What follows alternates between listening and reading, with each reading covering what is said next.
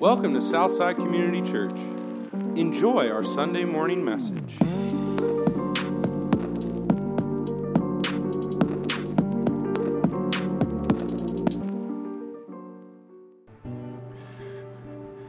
Ask, and it will be given to you. Seek, and you will find. Knock, and it will be opened to you. For everyone who asks receives, and the one who seeks finds. And to the one who knocks, it will be opened. Or which one of you, if his son asks him for bread, will give him a stone? Or if he asks for a fish, will give him a serpent? If you then, who are evil, know how to give good gifts to your children, how much more will your Father, who is in heaven, give good things to those who ask him? Would you bow your heads with me and pray?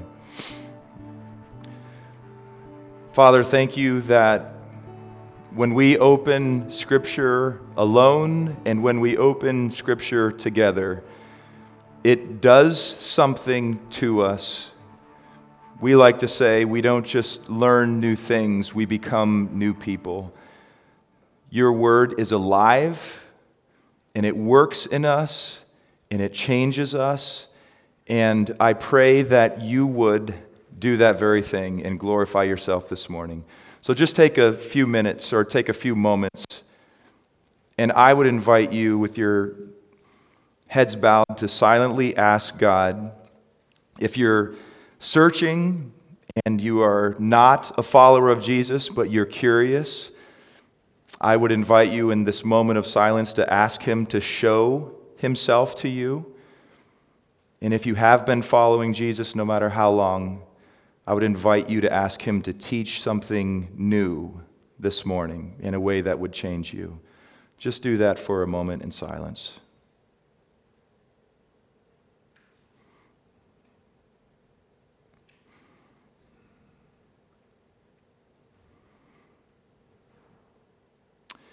In Jesus' strong name we pray. Amen. You may be seated.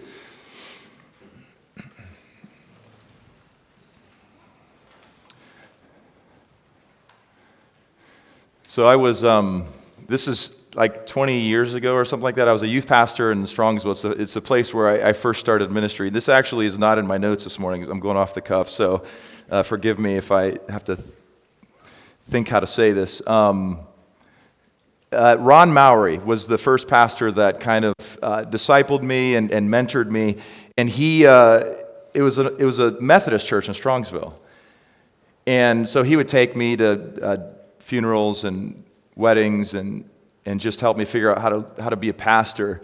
And we were at a funeral one time, and he said, um, he looked at me and he said, This is the weirdest thing about when a Methodist pastor is leading a funeral and he looks out and he sees another Methodist pastor.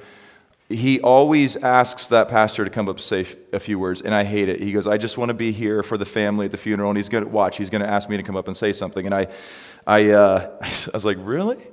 And he said, Yeah, just watch. So we get into the funeral, and the guy's like, And I see Ron Mowry out there. Ron, would you come up here and say a few words? And uh, he looked at me like, I told you, I hate this. Um, so I've never forgot that. So I just want to say this morning that um, I'm not going to call him up here, but uh, I was surprised this morning when I saw one of uh, um, a pastor who is taking me to a whole nother level and teaching me how to be a pastor. And this place is different directly because of him. Him and his wife, Lenita, Matt and Lenita Boyers, surprised me this morning. My wife knew about it. Alex knew about it. I didn't know about it. So I saw someone riding up on their motorcycle. I was like, somebody's really cool here. I don't know who that is. And I was like, that's what? That's Matt and Lenita. So they, they rode here this morning about three hours to be here with us. And I guess we're going to go riding afterwards and have some lunch. So I just want to say thank you guys. Uh, thanks, Matt, for your incredible investment in my life, and I wouldn't be the pastor I am or am becoming without you. So, so, so pumped you guys are here. So excited to have lunch with you and Lenita. All right, life in the kingdom. Now I feel safe. I'm at my notes again. Life in the kingdom. So we've been going through the series, uh, the Sermon on the Mount, Matthew 5 through 7, and we're beginning to learn a few things. We're beginning to see some major big picture things about God rising to the surface. And I just want to make note of those before we get into the particulars of this passage. So if you're following along, there are some fill in the blanks this morning, and you can fill those in if you'd like, or you can just listen. The first thing that I want us to pay attention to, though, that we see coming to the surface as we're studying these passages together is number one, God wants us to become the type of people who can handle whatever life throws at us. God wants us to become the type of people who can handle whatever life throws at us. So I've said this before, these three words, but St. John of the Cross uh, says that there are three characteristics of everybody who is living in the kingdom, who is being empowered by the Holy Spirit for their life. And those three words are tranquility, gentleness, and strength. We've said this many times from the pulpit tranquility, gentleness, and strength. Tranquility, the inner, your inner world is peace. Gentleness, your outer interactions with others is gentle because of that peace. And yet you're not a pushover. There's tremendous strength, but it's strength under power. Tranquility, gentleness, and strength. And what we find sometimes is we're going along fine in life, everything's good, everything's smooth, and you're starting to feel pretty good about your life. And then God drops something into your life, and it moves you off center away from that peace and tranquility and that sense of God's strength, and you kind of go temporarily insane.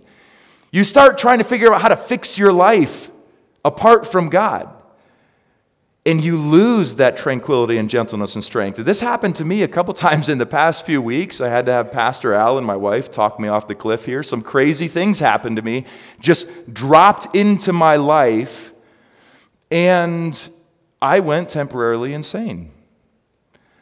I lost my mind. I lost my focus. I lost my center in Jesus. I think it's Isaiah 26 3. You keep him in perfect peace, whose mind is stayed on you because he trusts in you. And I find that it's very easy for me to take my focus off of Jesus, off of his kingdom, into the circumstances of the world that make me feel crazy. But God wants us to be competent for life as it shows up at our doorstep. And one of our responsibilities, if you have kids as parents, is to convince your kids before they go off into the world that with Christ, they are competent for their lives.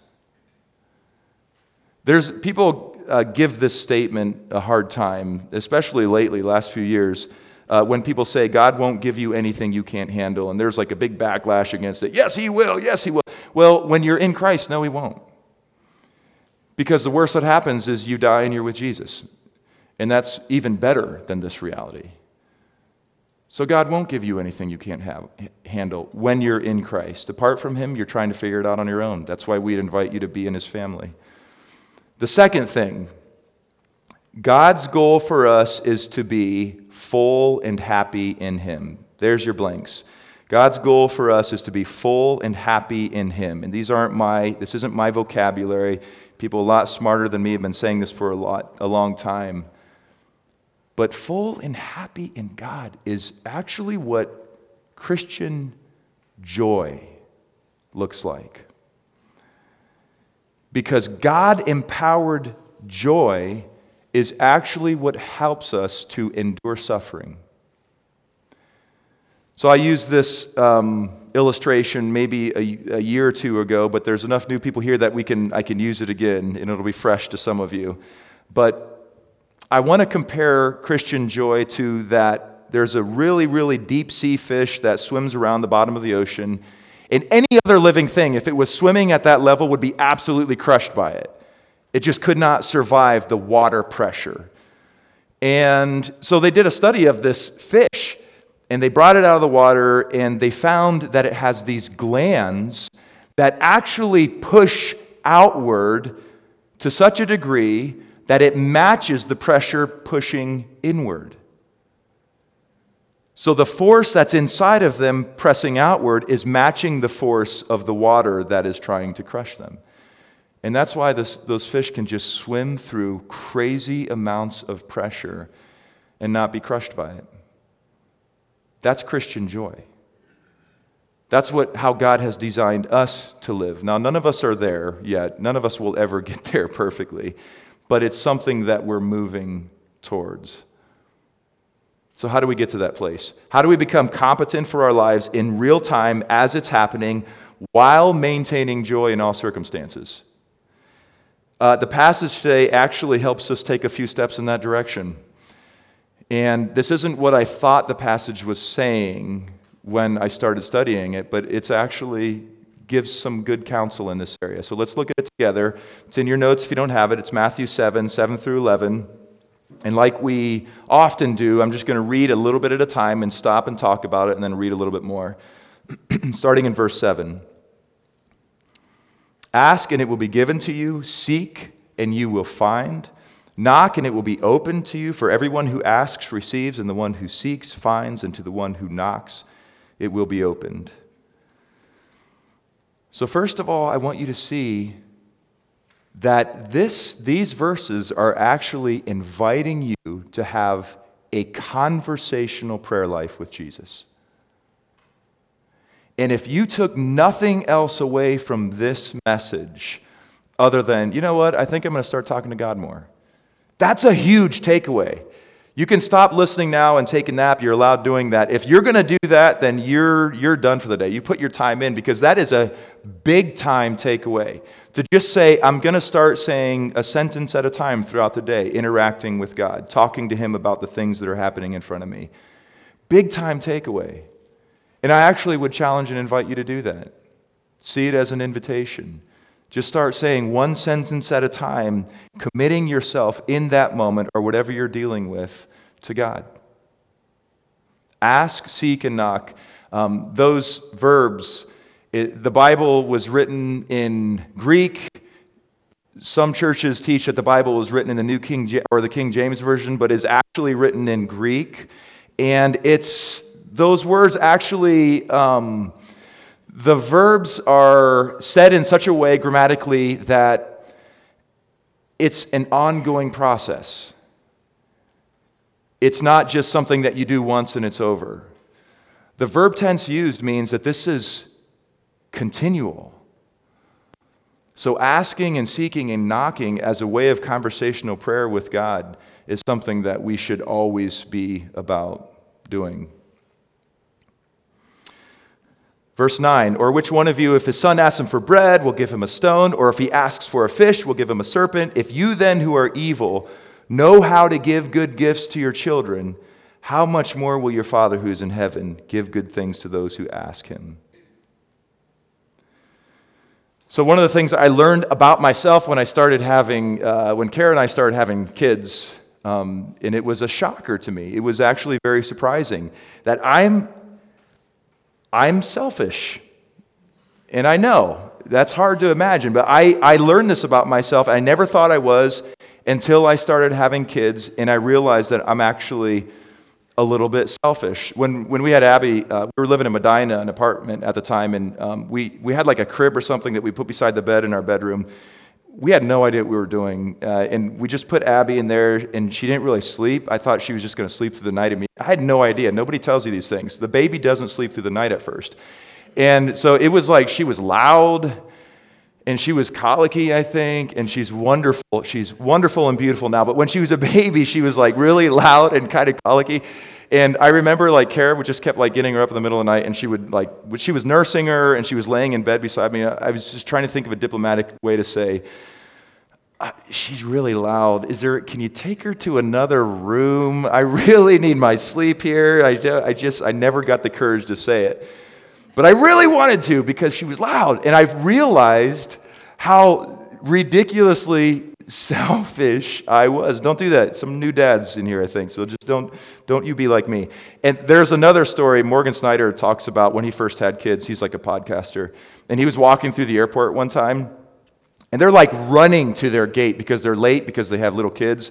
His wife is carrying a kid. He's carrying a kid in one, one arm. He's got the diaper bag here. He's trying to like put the, the milk on his arm to see if it's warm enough, however that happens, and trying to feed the baby. And they're all running. And he looks over and he sees someone walking through the airport, some young person carrying a backpack and carrying a pillow.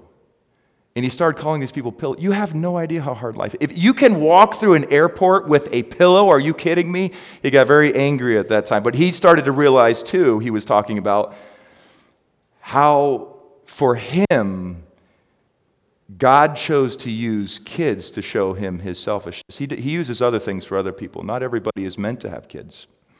But for people that do, they're a pretty good tool to show you your selfishness, as it was for me. So I discovered that one of the most powerful forces in the universe for me to overcome my selfishness is the love that I had for my kids. Because selfishness is a pretty strong force. But your love for kids is even stronger. It's one of the only forces strong enough to overcome this selfishness. And if you're a parent, don't you find yourself wanting to do lavish things for your kids and really generous things for your kids just, just to see them experience your delight in them? Isn't it like that for you sometimes? John Calvin has a quote. He says, Self love renders us malicious for every man is too much devoted to himself and neglects and disregards others, but this vice yields to the stronger feelings of a father's love, so that men forget themselves and give to their children with overflowing liberality.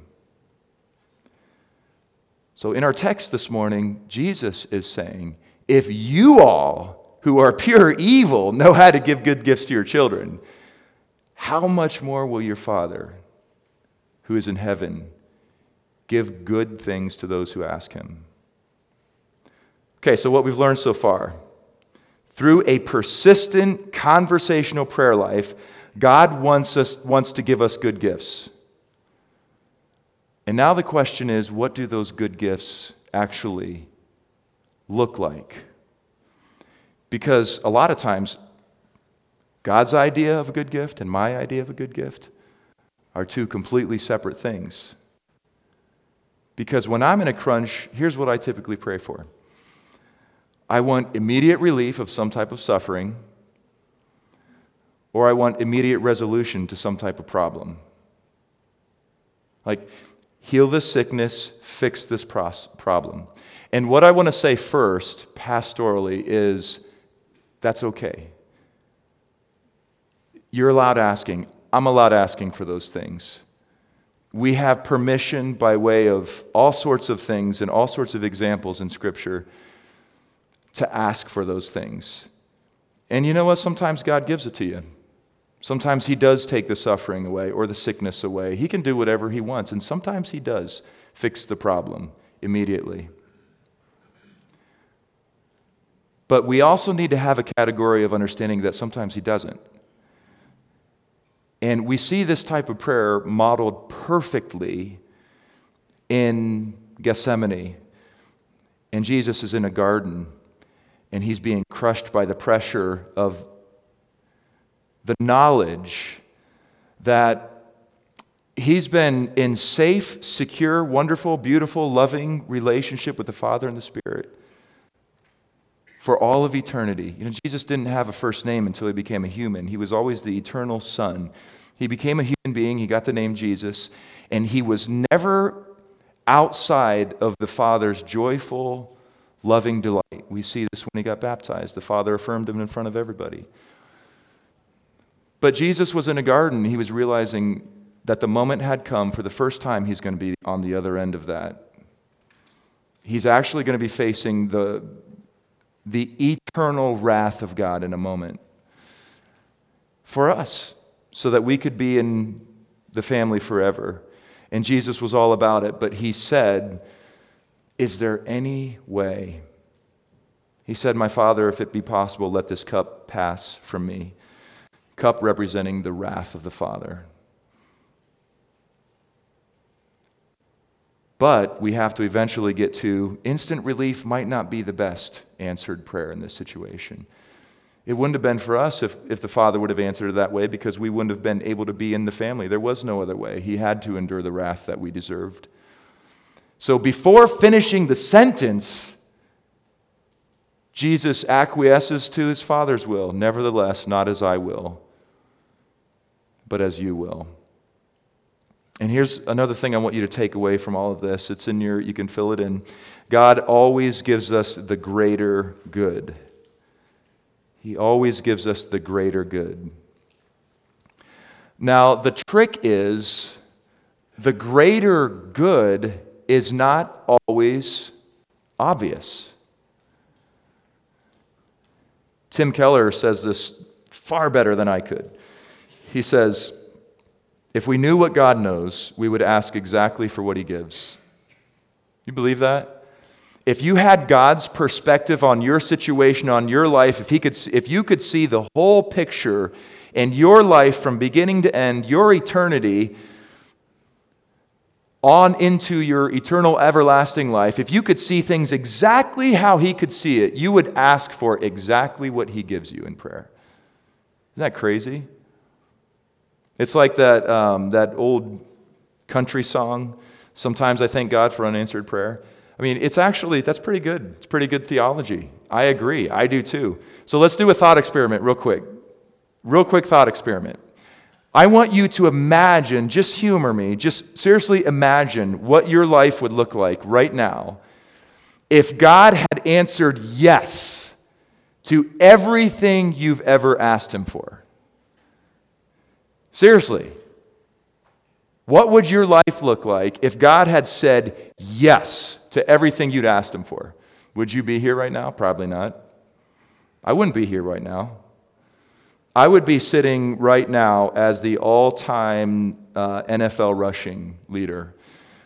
I was at Tree Climbers at Grace Church, which was awesome. I was baptized by Bob Federhoff in, in Wooster and love those brothers and sisters over there. Um, and I was at this program when I was a kid called Tree Climbers. And I remember the guy saying, You can pray for whatever you want. That's a cool thing about this. He's right. You can't pray for whatever you want. So I, I prayed, I want to be better than Walter Payton. I want to be the all time leading NFL rusher and just make that happen, and we're good. I won't even ask for anything else. That's where I'd be. I wouldn't be here right now. I'd be in the Hall of Fame. or put another way, okay, so let's not imagine what life would look like if God said yes to all your prayers, because that would be a disaster. We, we admit that now. We should admit that now.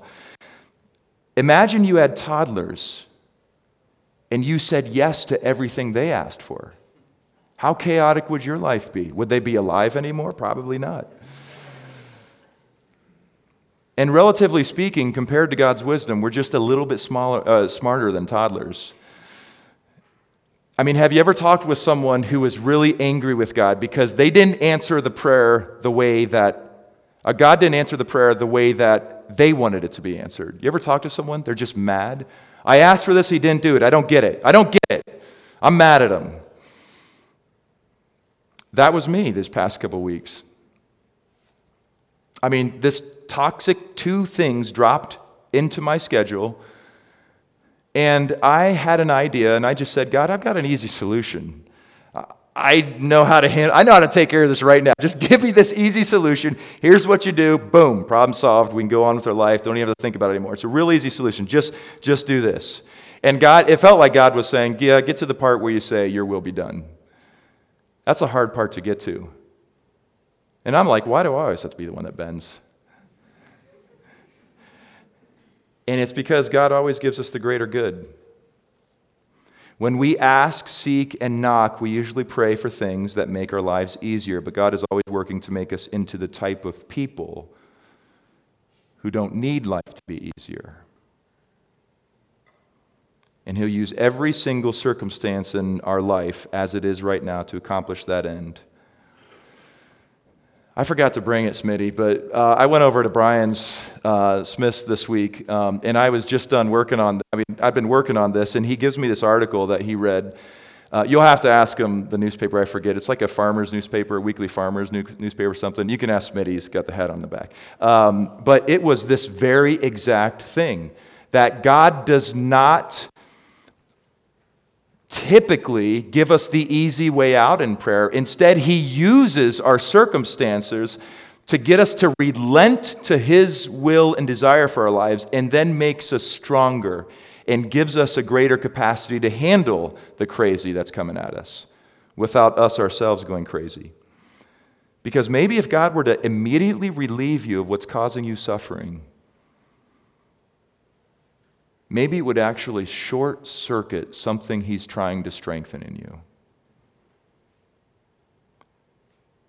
And maybe he does, he is interested in not just making your life easier, but making you the type of person who can handle life, however it shows up. There's a great passage for reflection, and it's in your notes too, is James 1, 2, and 5, uh, 1, 2 through 5, and I'll talk about that a little bit more in a moment. But um, it talks about suffering and the things that God produces in us when we suffer. And the classic illustration of this that every pastor uses when they talk about these types of passages is the, the moth and the cocoon. You know, a moth um, needs to go through a real struggle, a real battle to exercise its wings so that its body's not so bloated when it comes out of the cocoon. And the goal is that it struggles hard enough to the place where it can actually get out of the cocoon and fly and be a butterfly. And there's stories of people short circuiting the struggle that the, the moth is in by cutting it open and snipping it open. And this moth has this bloated body and these weak wings and never flies and ends up dying and doesn't become a butterfly. It's a really, it's a cute illustration, but it's right on. That is exactly what God's wanting to do. And sometimes we shouldn't pray for the easy way out for us, and sometimes we shouldn't pray for the easy way out for others if we sense that God's trying to do something else. The last line of this is How much more will your Father who's in heaven give good things to those who ask him? So, what are the good things that God gives us? Let's end with that. What are the good things that God gives us? When we ask and seek and knock, when we pursue Him in this type of prayer. And actually, the more appropriate way to ask it is what is the good thing? Singular. Because this, what this passage is actually telling us is that the thing that we need more than anything and able to handle the things that come at us in life is more of God. He is what makes us competent for our lives. He is what enables us to have a joy that stays with us and powers us through suffering. And the reason I'm making this connection is because if you're unfamiliar with the Bible and you're just exploring a little bit, there's the first four um, books in the second kind of third of the Bible called the New Testament. The first four books are called the Gospels. It's Matthew, Mark, Luke, and John. And they're biographical sketches of Jesus' life. Uh, and they're nuanced in different ways to make different points about Jesus. But sometimes the same thing is told in multiple gospels. And there's a parallel passage to this one in Luke. I want to read it to you. So Luke 11, 13. If you then, who are evil, know how to give good gifts to your children, sound familiar? How much more will the Heavenly Father give the Holy Spirit to those who ask Him? The solution to our problems is more of Him. And the way that God is present to us right now in our lives here on earth is through the power, the Holy Spirit coming and living inside of us. And just really quickly, because sometimes there's confusion about the Holy Spirit and what He does, I want to I wanna give you big picture, Holy Spirit 101, just two things that the Holy Spirit is always at work doing. And again, smarter people than I came up with this vocabulary. This isn't mine. One is there is a universal natural work of the Spirit, which means that big picture, the Holy Spirit is keeping the universe from falling apart. That's one of the things he's doing. Big picture, he makes it rain in places that he wants to make it rain. He stops the rain in places he wants to stop the rain. The, the Spirit is the agent that's doing all these things. He keeps the seasons consistent.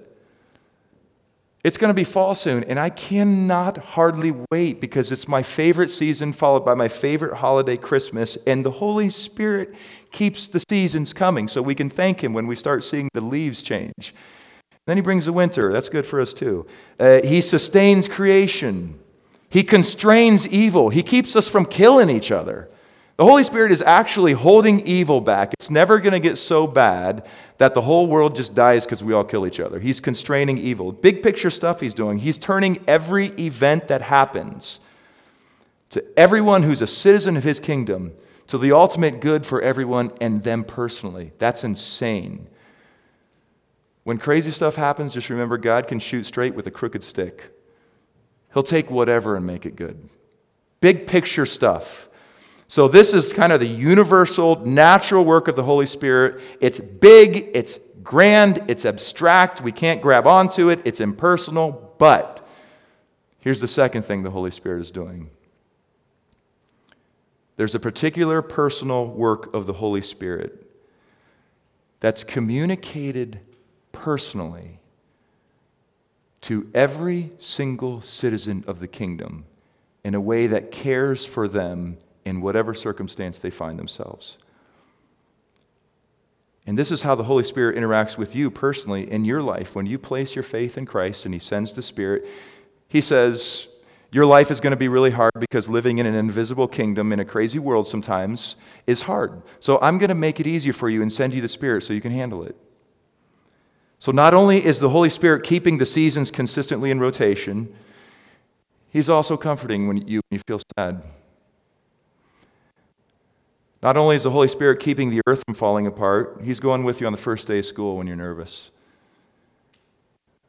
Not only is the Holy Spirit watering the earth with rain as He chooses, He's deepening and expanding your sense of peace as you go through the chaotic storms of life. And the way all this happens is through this ongoing personal connection with the living King in prayer. A few helpful thoughts to keep in mind as you start practicing this. One, when you pray, have in mind a long view rather than an immediate fix.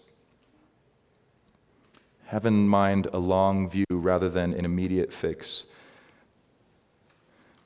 So sometimes you learn just enough verses to be dangerous. And I learned this verse uh, Philippians 4, 6, and 7 do not be anxious about anything, but in everything, by prayer and supplication, with thanksgiving, let your requests be made known to God. And the peace of God, which surpasses all understanding, will guard your hearts and your minds in Christ Jesus. And when I first learned that verse, you know what I did? Okay, I'm anxious about this. Okay, God, I'm going to pray about it. Boom, I prayed about it. I stopped, and I was still anxious. I was like, I thought the Bible was like, didn't lie. Like, you, you said that there would be peace. Like, where's the peace? Let me try. Am I doing this wrong? So maybe I need to thank him for 10 things. It says be thankful. So I'm going to thank you for 10 things, transactional way of relating. Just make it good. Make me happy. Let's go. And it wasn't happening. And what I began to realize is God didn't give you a time frame on this stuff. And most prayers, the effect of prayer is generally delayed. And God was saying, I, am not sure I'm going to give you instant peace now, but I'm going to help you become the type of person who has a pretty consistent inner world of peace. It's ongoing. Number two, when you pray, be open to how God might be at work, even in your suffering. Even in your suffering. James 1, 2, and 2 through 5 that I mentioned earlier it encourages us to ask for wisdom. Now, I think that is a blank check. I think we can ask God for wisdom about anything that we want. That's always a good thing, and He promises to give it to us. We just have to believe it when He gives to us, or we're, we're going to be double minded. But in the context of that passage specifically, he's talking about asking for wisdom, and I think he means insight for the suffering that we're going through, because the verses before it talk about the suffering we're going through. You should be really, really happy when you suffer is what the passage is saying, because God's doing some good things in you. And you might not understand it, so go ahead and ask God what He's up to. And I think that's pretty good advice. When you're suffering, you can ask for immediate relief. There's things I'm asking for relief for myself, for my wife, for my daughters. I'm asking for, for friends that I love and care for. I'm asking for immediate release. But I'm also asking after that, what are you up to here? What are you up to here? I don't want to miss what you're trying to do in the suffering because this definitely feels like suffering. What are you doing? And just listen. And the third thing is just pray. And I want to read you a quote from a book called Praying Finding Our Way Through Duty to Delight.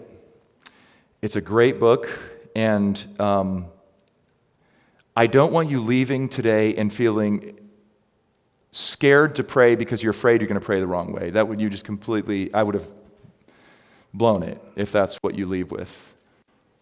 The answer is just start praying. God will sort it out. One of The benefits of Jesus is he fixes our prayers before it gets to the Father. Like there's a lot behind that, but that's basically what he does.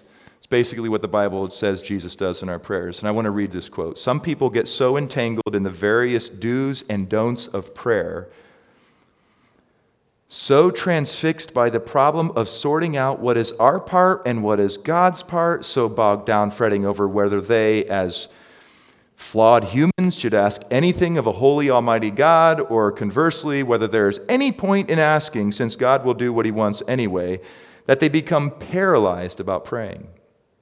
Don't fret, just pray. God fixes our prayers on the way up.